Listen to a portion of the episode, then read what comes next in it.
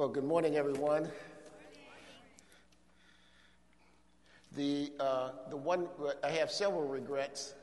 One is on your behalf that Stephen is not here and I am.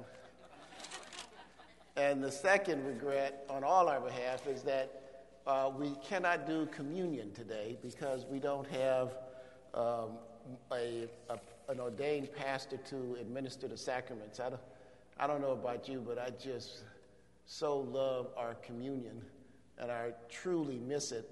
And we tried like the Dickens, but everybody was gone or committed elsewhere. So there won't be any uh, communion today unless you go home and do it over your own table, which is quite all right to do. Uh, I'm going to talk uh, this morning about identity and the issue of pride. And I'm going to start off giving you a slightly different definition of sin than you've been accustomed to. Uh, and I'm going to define sin as basing our identity on anyone or anything other than Christ. So let me, let me repeat that. Sin, now this is not original with me. I'd like to claim credit for it, but it's actually Dietrich Bonhoeffer's thought that if you, it's, it's, it's not just do this and don't do that. It's when your sense of who you are is based on race or nationality or politics or education or money, anything other than Christ, that is sin. Now, Stephen has been preaching a series on following Jesus. And before he began this series, indeed, before he announced it, I was given the task of preaching this Sunday and next. So First of all, I've taken a photograph of everybody here. So if you're not here next Sunday, I'm personally visiting you and asking why. Uh, but after praying, after I, and you know, this typical Presbyterian manner, I got this assignment like 18 years ago. But I began to pray, what would God want me to preach on? And he, uh, what came to me after much prayer was preaching on this identity of, uh, of pride, the sense of who we are, and next week it's going to be on how we beat ourselves up in the sense of who we are. So this week it's pride, next week it's, it's uh, just the opposite, when we have a too low opinion of ourselves. Uh, but the focus is not on how others see us, the focus is on how we see ourselves. Um, so, my focus this week and next is how our sense of who we are influences how we follow Jesus and how our um, and how following Jesus influences our sense of who we are. So let's start off with the word of prayer, please. And we're going to focus on Moses this week and next for both aspects of this message. Father, we uh, ask you to be with us and give us both understanding and insight about who we are in your sight and the things that prevent us from following you the way we should, the pride in our hearts that separate us from you and from other people. And we ask you to give us pride in Christ and a realistic understanding of who we are in Christ. In his name we pray. Amen. Now, on page uh, six of your bulletin, there's the text, and it's probably up on the screen behind me, so I'll read and you follow along. It's from Exodus 2. Now, a man of the house of Levi married a Levite woman, and she became pregnant and gave birth to a son. When she saw that he was a fine child, she hid him for three months. But when she could hide him no longer, she got a papyrus basket for him and coated it with tar and pitch. Then she placed the child in it and put it among the reeds along the bank of the Nile. His sister stood at a distance to see what would happen to him. Then Pharaoh's daughter went down to the Nile to bathe, and her attendants were walking along the riverbank. She saw the basket among the reeds and sent her slave girl to get it. She opened it and saw the baby. He was crying, and she felt sorry for him. This is one of the Hebrew babies. she said. Then his sister asked Pharaoh's daughter, Shall I go and get one of the Hebrew women to nurse the baby for you? Yes, go, she answered. And the girl went and got the baby's mother. And Pharaoh's daughter said to her, Take this baby and nurse him for me, and I will pay you. So the woman took the baby and nursed him. And when the child grew older, uh, and of course the woman was his mother. Um, so the woman took the baby and nursed him. And when the child grew older, she took him to Pharaoh's daughter, and he became her son. She named him Moses, saying, I, have I drew him out of the water. One day, after Moses had grown, grown up, he went out to where his own people were and watched them at their hard labor. He saw an Egyptian beating a Hebrew, one of his own people. Glancing this way and that, and seeing no one, he killed the Egyptian and hid him in the sand. The next day, he went out and saw two Hebrews fighting. He asked the one in the wrong, Why are you hitting your fellow Hebrew? And the man said, Who made you ruler and judge over us? Are you thinking of killing me just as you killed the Egyptian? And then Moses was afraid and thought, What I did must have become known. And when Pharaoh heard of this, he tried to kill Moses, but Moses fled Pharaoh and went to live in Midian. Now, right on the next page is an outline on page seven, and I have discovered Stephen Cooper's trick, and I'm now copying it. Sometimes, when you are preparing a message, your outline points are crystal clear in your mind and they never change. Other times, they change, and you realize you should have done it this way, you should have ordered it this but it's already gone to print. and there's nothing you can do about it except to leave it blank and fill it in on Sunday morning. And I'm so glad I did that. So, my outline has three points. The first one is how circumstances influence how we perceive ourselves. How circumstances influence how we perceive ourselves. Second, the way we perceive ourselves influences how we behave. And the last point is the gospel transforms how we perceive ourselves. So I want to start off with my first point how circumstances influence how we perceive ourselves. And you've seen the story of Moses. It is, by any account, a miraculous story. He's miraculously rescued by uh, Pharaoh's daughter. It's obvious uh, to Pharaoh's daughter that he's a Hebrew because uh, he's circumcised. Um, and uh, he looks Hebrew rather than Egyptian. Now, he grows up in Pharaoh's home. Now, he is unique in the household of Pharaoh. Pharaoh has a number of wives, he has a number of children, the household is large. He is unique within that household. He is, from the day he grows up, an outcast. Just as his people are foreigners in a strange land, he's a foreigner in a strange family. They all know he's different, and he knows he's different. But um, let me read a short passage from Acts 7 that's talking about Moses. And this is Peter speaking after Pentecost. When he was placed outside, Pharaoh's daughter took him and brought him up as her own son. Moses was educated in all the wisdom of the Egyptians and was powerful in speech and actions. So let me give this in a more uh, personal, cultural context. Imagine that this is um, 1790 and a black child is taken out of the plantation, out of the slave quarters, and moved into the home of the slave master. And obviously, everybody knows he's not the son of the slave master because they're white and he's black.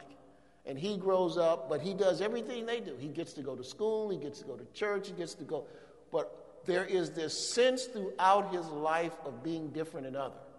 And it may not come to him all of a sudden, but as he grows up, he knows that he is like the people out in the fields who are sweating and working hard and being treated as slaves. Now, he grows up with this duality uh, in his mind.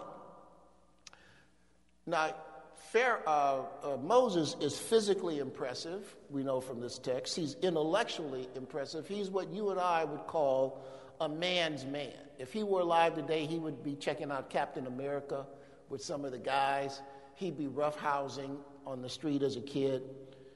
Uh, and yet, he also knew that the time was close or coming close for the Hebrew people to be freed because their forebear Aaron, uh, Abraham, was told that the Hebrew people would be slaves in Egypt for 400 years. Now, they were in Egypt longer than that, but they weren't slaves longer than that. They were slaves for 400 years. And so, roughly calculating, he knew that somehow the time for the liberation of his people was God ordained and that that time was near. So his identity was profoundly shaped by three things. One is that he was a Jew. And as a Jew, he was heir to the promises of God. He knew that. And in the brief time that his mother had with him, she got across somehow the fact of his Jewishness, or we would have called it Jewish at that time, the Hebrew, his Hebrewness, and the fact that he was an heir to the promises that were originally articulated to Abraham. Secondly, he was a prince of Egypt while his people remained oppressed. And so there would be a sense, as you can understand, that there was something special about him. There would be a certain amount of pride that he was not suffering the way his people were suffering. But by the same token, there would be a sense of guilt that his circumstance was different, not only from all the other Hebrew people, but from his mother, his father, and his sister, and his older brother, Aaron. And the third factor that influenced him is that he knew he had a divine destiny. Again, when his mother uh, put him in that reed boat sealed with pitch and tar and set it in the reeds. Uh, uh, I mean, think of it. If, if today you heard that a mother had taken her child, put him in a little boat, and set him out in the ocean from San Diego Bay, you'd be outraged. The parent would be arrested. Child Protective Service would take the child, and yet Moses was taken by Pharaoh's daughter and raised in privilege. And by the way he was raised and saved, he knew that he had a divine destiny because he had been miraculously rescued by the very people who ordained that Hebrew male babies should be killed.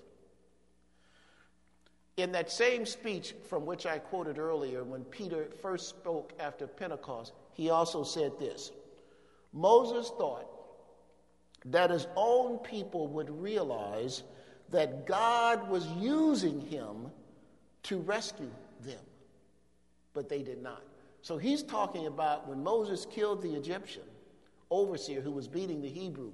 In Moses' mind was the idea that his divine destiny was tied to the liberation of his people and that he would use this incident to incite an insurrection that would produce the liberation of the Hebrew people. It didn't work out that way. But that was in his mind. Now, think about the major influences that have shaped who you are. A parent who said you would never amount to anything, or a parent who believed you would conquer the world. Uh, maybe you never went to college, or maybe you went but you never finished, or you're highly educated. Uh, maybe you have committed at least one great sin or you have led a fairly outwardly moral life, or you were a real jock. And when they chose teams in elementary school and high school, you were always the first or second chosen. or you grew up with serious health challenges, or you were the one they always chose last. And you know that when they chose you, they didn't want to choose you.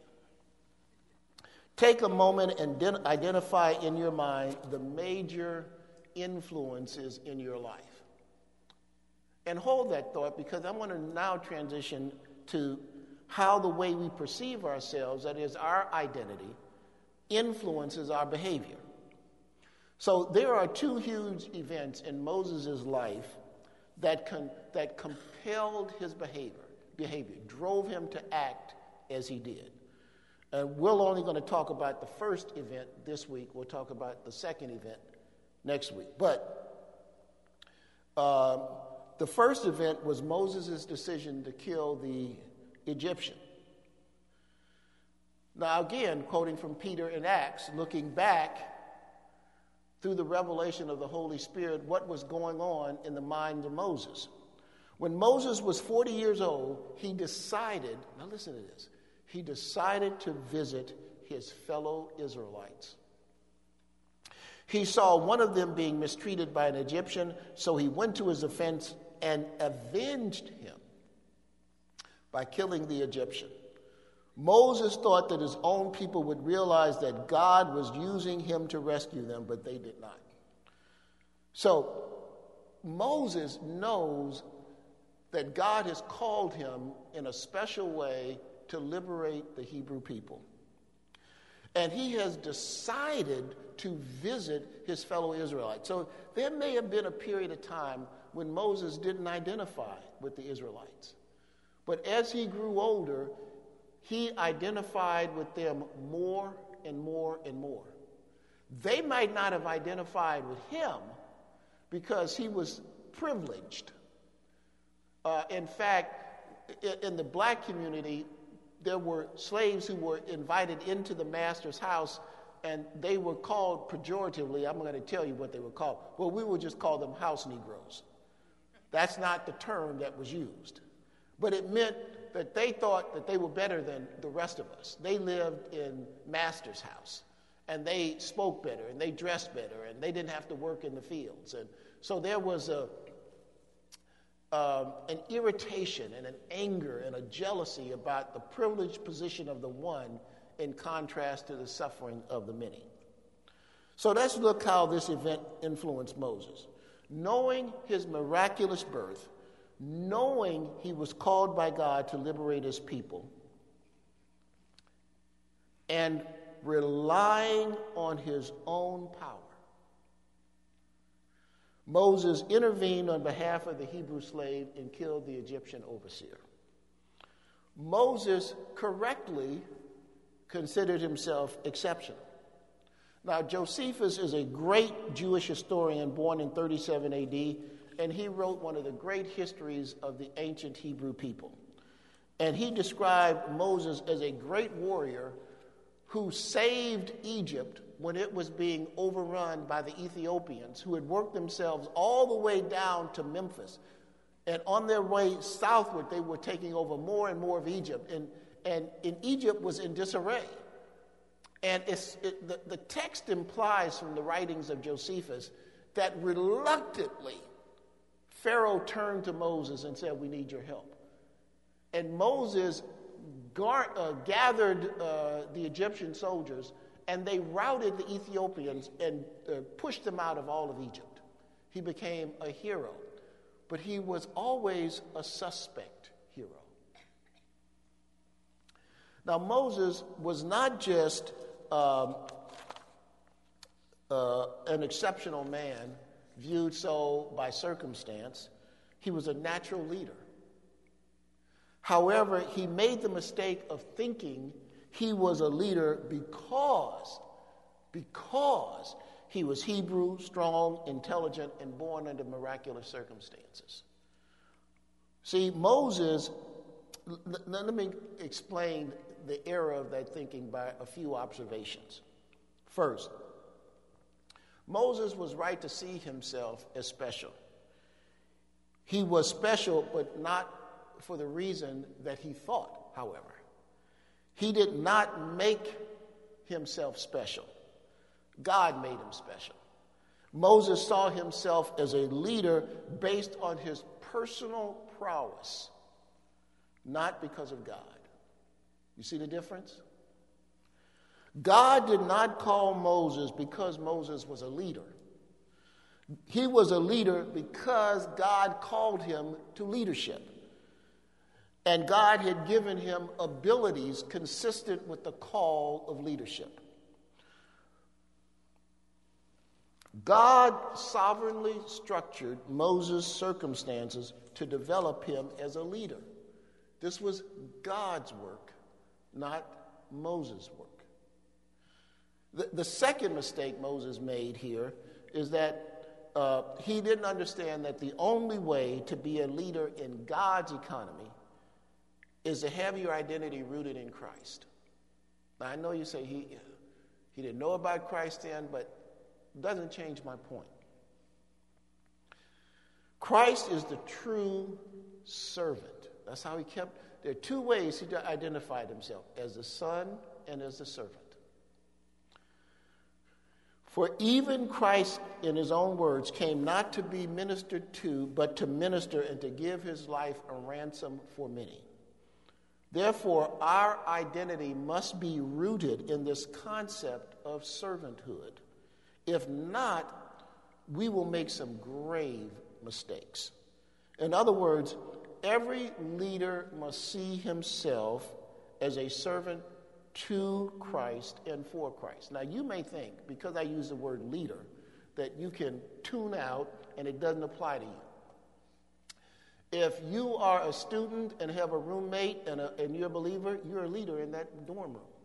If you're a father at home, you're a leader in your home. If you're a mother and a wife at home, you're, you're a leader in your home. If you are the only Christian co- among all your co workers, you are a leader in that setting. Don't think of leadership as something that is publicly visible and pronounced. It is a function that God gives to every leader, every believer, because He says we're salt and we're light. So, third observation God sovereignly gives us certain gifts, talents, and circumstances. Those gifts should not make us prideful or presumptuous. The gifts are ours, but they do not belong to us. They belong to God. He can enlarge them, reduce them, refine them, or dull them, or take them away according to his own sovereign will. So, one person may have a talent for catching a football, and that talent comes from God. The drive to go out there every day and catch 100 footballs is a desire that comes from God. Every desire we have that is in any way positive is traceable back to God. Every ability that we have. Can you cook? I had a meal with some parishioners here, and let me tell you, the wife is a fabulous cook. That's a God given gift. Maybe she wasn't born with it, maybe she learned it, but the ability to cook, the desire to know how and learn, it's a gift from God. Everything that we have of any valuable value is traceable to Jesus Christ.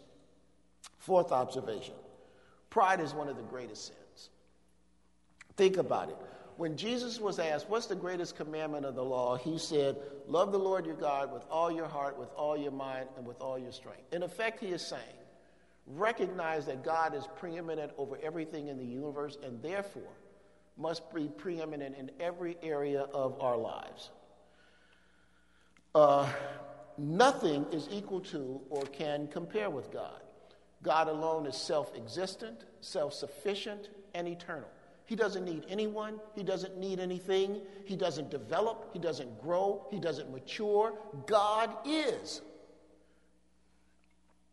Pride puts self above God or on an equal footing with God. For example, a man believes his talents, his drive are innate rather than God given. You will hear the phrase, I pulled myself up by my own bootstraps. Pride removes God from the throne of our hearts and puts self there instead. Pride caused Lucifer to rebel against God. It drove Adam and Eve to eat a forbidden fruit so that they would be like God. Uh, Pilate recognized that it was envy that drove the scribes and Pharisees to turn Jesus over to him to be crucified. Pride is the failure to recognize that God is preeminent over everything and that we are totally dependent on Him for life, breath, and all things. Now, having made those observations, I want to explain the ways in which Moses' identity influenced him to act outside the will of God, although he was in the purpose of God. By, when I say he was in the purpose of God, he correctly understood that God had raised him up to liberate the Hebrew people. He was right in that. But Moses was acting in God's purpose. But where's the problem then? The problem is that Moses sought to fulfill God's purpose in his life in Moses' own way, not in God's way. Moses' sense of who he was compelled him to disobey God, to act in his own strength, in his own wisdom, in his own manner, in his own timing. This disobedience was Moses' own sin, not God's failure to properly guide him. Moses was so full of self confidence, his image of himself was so high that he felt he could act without God. And the result was murder. He killed a man, he acted outside the will of God, and he had to flee Egypt and his family, never to see his family again, at least his mother and father. He did see Aaron and uh, Miriam, uh, we know later. He was separated from the children of promise, and as far as he probably thought, he was alienated from the promises of God as well. The promises God gave to the Hebrews through Abraham, Isaac, and Jacob. So, what might this look like in your life? Perhaps at work you see yourself as better or more capable than others, and you resent the promotions they get or the accolades they receive. Perhaps you have the gift of teaching and believe you are special because you have that gift and expect people to treat you with deference because of that gift. Perhaps you observe special talents or gifts in your children and you purpose to develop those talents by being overbearing, aggressive, mean. Uh, now, of course, you see it as trying to make sure that your child lives up to his or her abilities, that they don't waste their talents. But you do not consult God about his plan for his children, whom he has given to you to raise for his purpose. As a result, you are frustrated or angry because your children are not doing what you feel they should be doing. And they are frustrated and angry because they feel you don't see them, you don't know them, you just push them, and you don't understand anything about them. Perhaps you are prideful and foolishly believe that you have something to offer God. I remember once uh, I was sitting with a, another group of men, and, and one guy said, Well, you know, I want to be successful in my business so I can give money to the church. And this guy, the older guy who was like a mentor to us, started laughing. He said, That's so stupid. God doesn't need your money. He said, God owns the universe. You're not doing God any favor. Now, you may want to earn money for other reasons, but don't say you, you own it so you can give it. Give now. The God who, who, who fed 5,000 plus people with three loaves of bread and, and five fish can take what you have and bless hundreds and thousands. He does not need your money. Uh, perhaps you're a good man and you think God should be using you more than He is. Other people should appreciate you more than they do. How fortunate your church is to have you as a member. I want to talk to you privately after. Uh... So now I want to talk a, a little bit about how the gospel transforms us. Because we've looked at, I mean, the, the, the way that um, our circumstances influence how we perceive ourselves, we've looked at how the way we perceive our, ourselves influence how we follow Jesus. But now let's look at how the gospel transforms us. I was having, um, I'm blessed to be married to a woman who's smarter than I am and better than I am. I know it, and my friends also always remind me of this. So it's hard for me not, not to realize this is true. Um, but we were talking about three weeks ago, and she was talking about somebody who was really famous and really successful, and I can't remember who it is now. But she said he or she is just insecure. And a light went on, and it finally dawned on me. We are all insecure. Think about it. This, there is always someone better, faster, smarter, funnier, you name it. Three things erode our talents, at least three things erode our talents and abilities. One is time. I was looking at a documentary last week. The great Jim Brown, one of the greatest football players ever, is now on a walker. Aretha Franklin cannot reach the notes she used to reach 20 years ago. Second, circumstances erode our talents and abilities. Look at Tiger Woods' injuries and his divorce. Accidents, basketball players who in their prime can't play because their knees go bad. I remember Deion Sanders reading his, uh, uh, his testimony.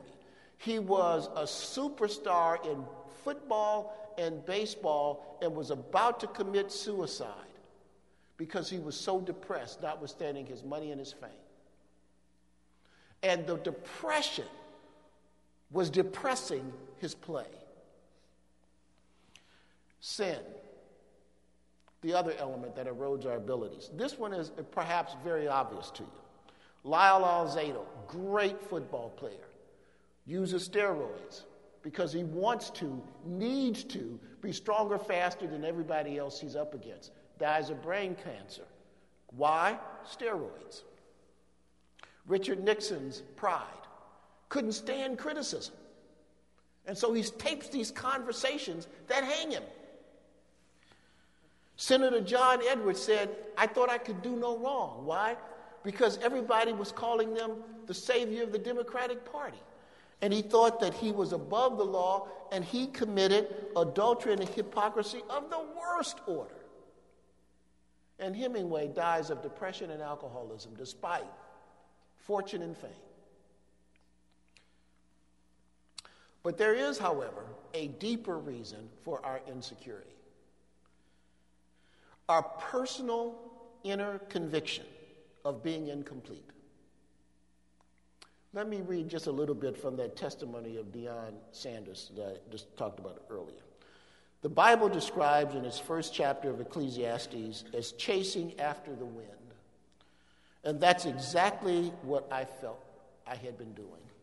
I tried to, by my, to be myself something to make me happy. And I was even emptier than before because I could see that nothing could possibly satisfy the hunger deep down inside. I tried throwing myself into my career, into sports, seeing how far I could go. And when I achieved every goal I could think of, I was right back where I started empty, empty, empty. And nothing I did could touch that deep loneliness inside. I was just running and I couldn't stop. My life was falling apart. I was pretty much at the bottom during all of this. And my baseball game started to fall off, and before long, some of the guys on the team could see something was wrong. But I don't think anybody ever guessed that my life was in shambles. There is a good reason we feel insecure. We are not yet what God intended us to be. In the Bible, in Genesis 1, it says, God says of man, Be fruitful and increase in number, fill the earth and subdue it, rule over the fish of the sea and over every living creature. And, and when it says uh, increase, uh, I mean, be fruitful, you would think, why does it say be fruitful and increase in number? Because that seems an unnecessary repetition. But the Hebrew word that's translated increase in number means to become great. So you're going to be fruitful, you're going to be productive, you're going to have children, but I want you to become great. Become great. And, and, and we realize no matter how good we are, that we are below our potential. I remember reading in Parade magazine as a kid that we, were, we use, humans use less than 10% of their brain power. And that if you could get somebody to use 12%, they could rule the world.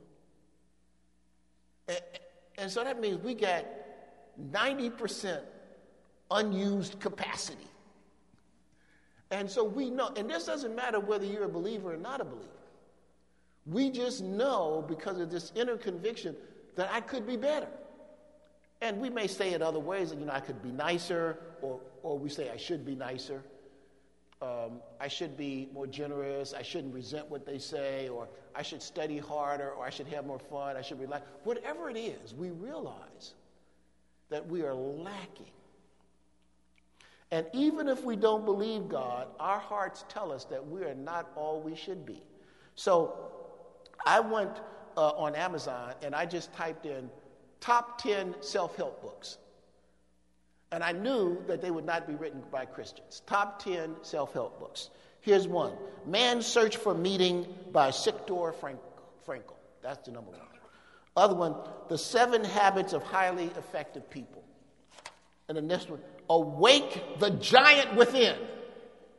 Doesn't that have the right ring? To, Awake the Giant Within by Anthony Robbins. And you know, we all, and I remember here in San Diego, some of you weren't here or too young to remember Terry Cole Whittaker.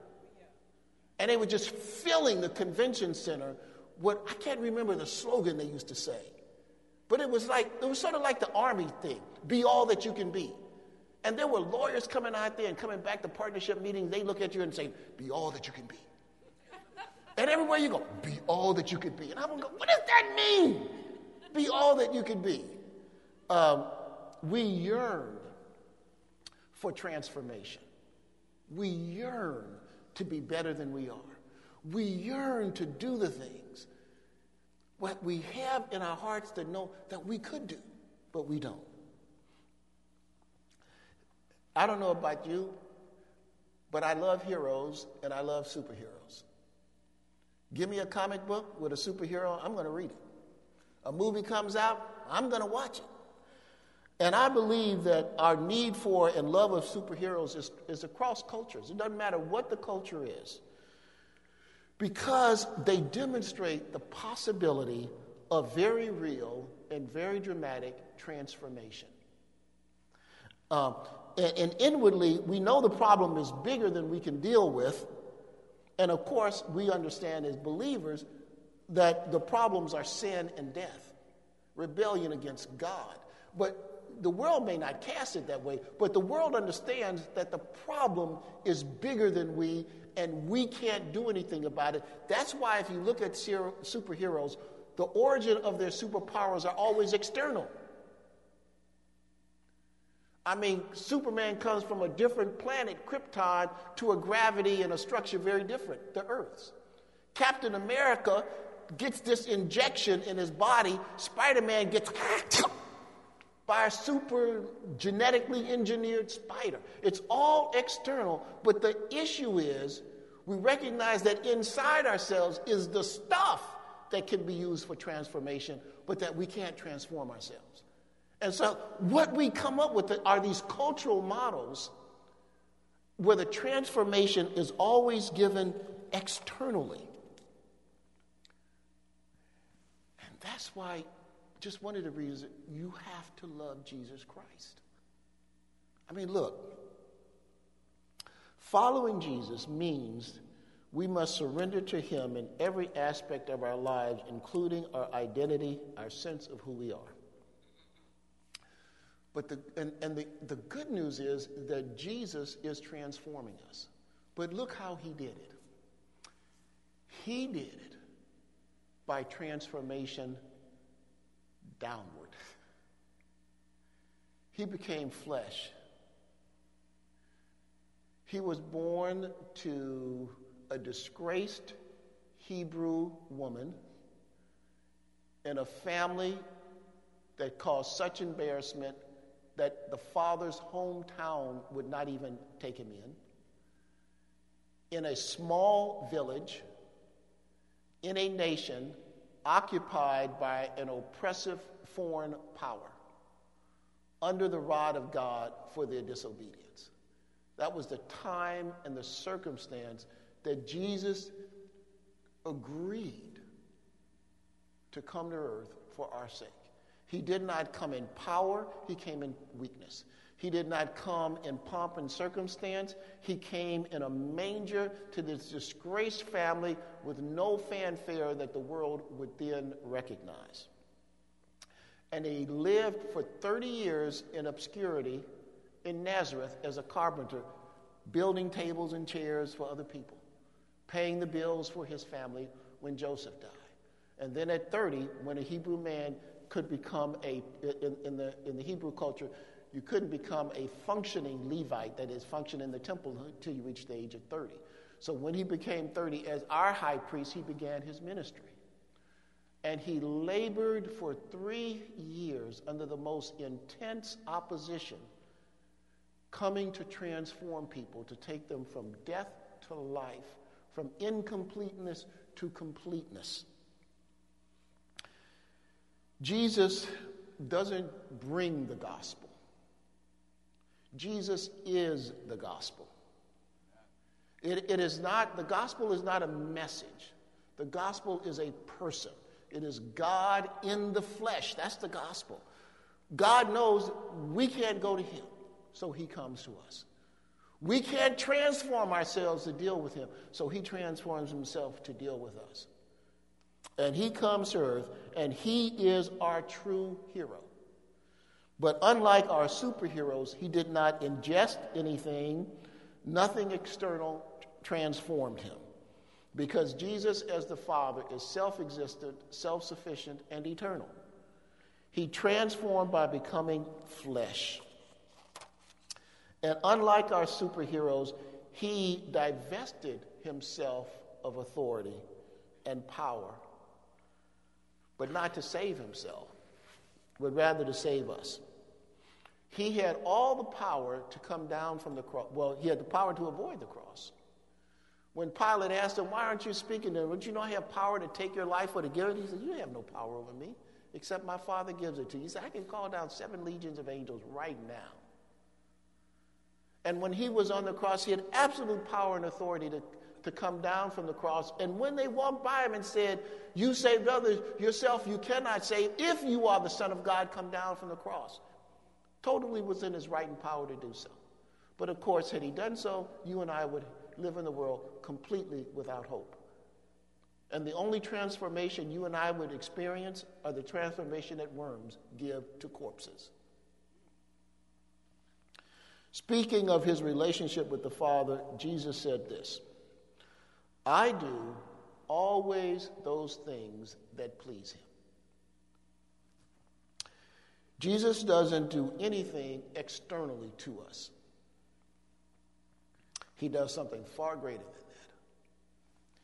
He indwells us by his Holy Spirit. Now, let me tell you, I live in Bill McCurrin's skin. And there are so many times this guy disgusts me. I want to get away from him. I'm sick of his attitude. Ah, he bugs me. But I can't. Every time I run away from him, the guy is right there with me. It is amazing to me that God would want to become f- flesh and then indwell me with his spirit. So that means he hears every thought, hears every word, feels every emotion, observes every deed. I don't know why God is saying, ah, Karen, you're driving me nuts. That would be a reasonable response from God. But yet, indwelling us with His Spirit, the Spirit of the living God actually takes up residence in our hearts. And that's every believer. And although, and, and, and, He is in the process of transforming us. Right now, every day, we are being transformed. Now, sometimes we resist it, and sometimes we cooperate. But, but the good news is our transformation is not dependent upon us, it is part of the very work of Christ, just as salvation is the very work of Christ. But, but we can hinder and we can accelerate. We can make it easy. What did they say in the, in the, uh, in the cop movies? We can do this the hard way, or we can do this the easy way. And I've been beaten across the head enough now. I really kind of want to do it the easy way. Uh, when I come from home to work, I often travel down Market, and I love it because it's quiet. It's not the cars zooming by on the freeway. And for over a year, I would drive by uh, this uh, place under construction at 11th and Market. And for the, uh, like a year, it was covered with those um, like plastic sheets so you couldn't see what was going on. And for a year. And one day, I drove by it, and the sheets were down, and it was this incredible building. I had not observed anything going on inside. As far as I knew, it was just a sheet up there, nothing was happening. And that's how sometimes it is with us. Especially if you're married, you know that's what the way it seems. For if you, your wife looks at you and that's what she sees a sheet. but God, by His Spirit, is at work in us. He's giving us a new wanter. The things we used to want, we don't want anymore. The things we never used to want, we now want. I remember when I prayed, and I didn't know I was praying for salvation, I confessed to God, I hate it. I told him, I don't like to go to church, I don't like to sing hymns, I don't like to read the Bible, and I don't like to hang with Christians. But I do love to play squash. I'm telling you this. And if you are who you say you are, make me love these things more than I love to play squash. So here I am today, having played squash in a decade, love coming to church, love singing hymns, love reading the Bible, love fellowship with other believers. God is at work uh, transforming us. So let me ask you in your life on this issue of who you are. What is it that is influencing how you perceive yourself? Is it the successes you've had? Is it the fact that you're really good looking? Is it the fact that you're a really good athlete? Is it the fact that you were really good in school, really smart? Or is it the fact that Jesus Christ has saved you? Is your identity so rooted in Christ that He can uproot you from your present circumstance and put you somewhere else, and the sense of who you are is not under attack? Because your identity is not based on time and circumstance, but on Jesus Christ. A recognition that every talent, every gift, every job, every, I shouldn't say every wife, I mean, because it's not a string of wives, but your wife, your job, your career, your looks, everything we have is from God to be used to His glory. One of our wonderful church members here was angry because her boss continually gave her instructions regarding stuff she clearly already knew how to do and would just bug her. And she complained to a Christian friend about this, and, and, and I don't know why. I get so angry, she said to her friend. And her friend said, Well, it's because you want the glory. If the goal is the glory of Christ, if the goal is to increase the name and fame of Jesus Christ, there is no pride in what we do, there is pride in what Jesus has done for us. So you can, I'm not talking about any false humility.